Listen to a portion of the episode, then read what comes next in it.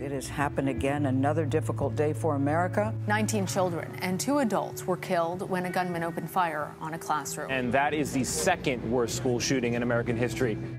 The 4th of July has now come to represent a quintessential American experience a mass shooting.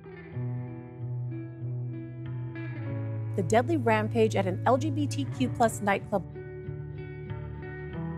what was supposed to be a night of celebration for the Lunar New Year instead turned into a massacre. Three mass shootings have occurred in the span of three days. The deadly school shooting that killed six people, including three children.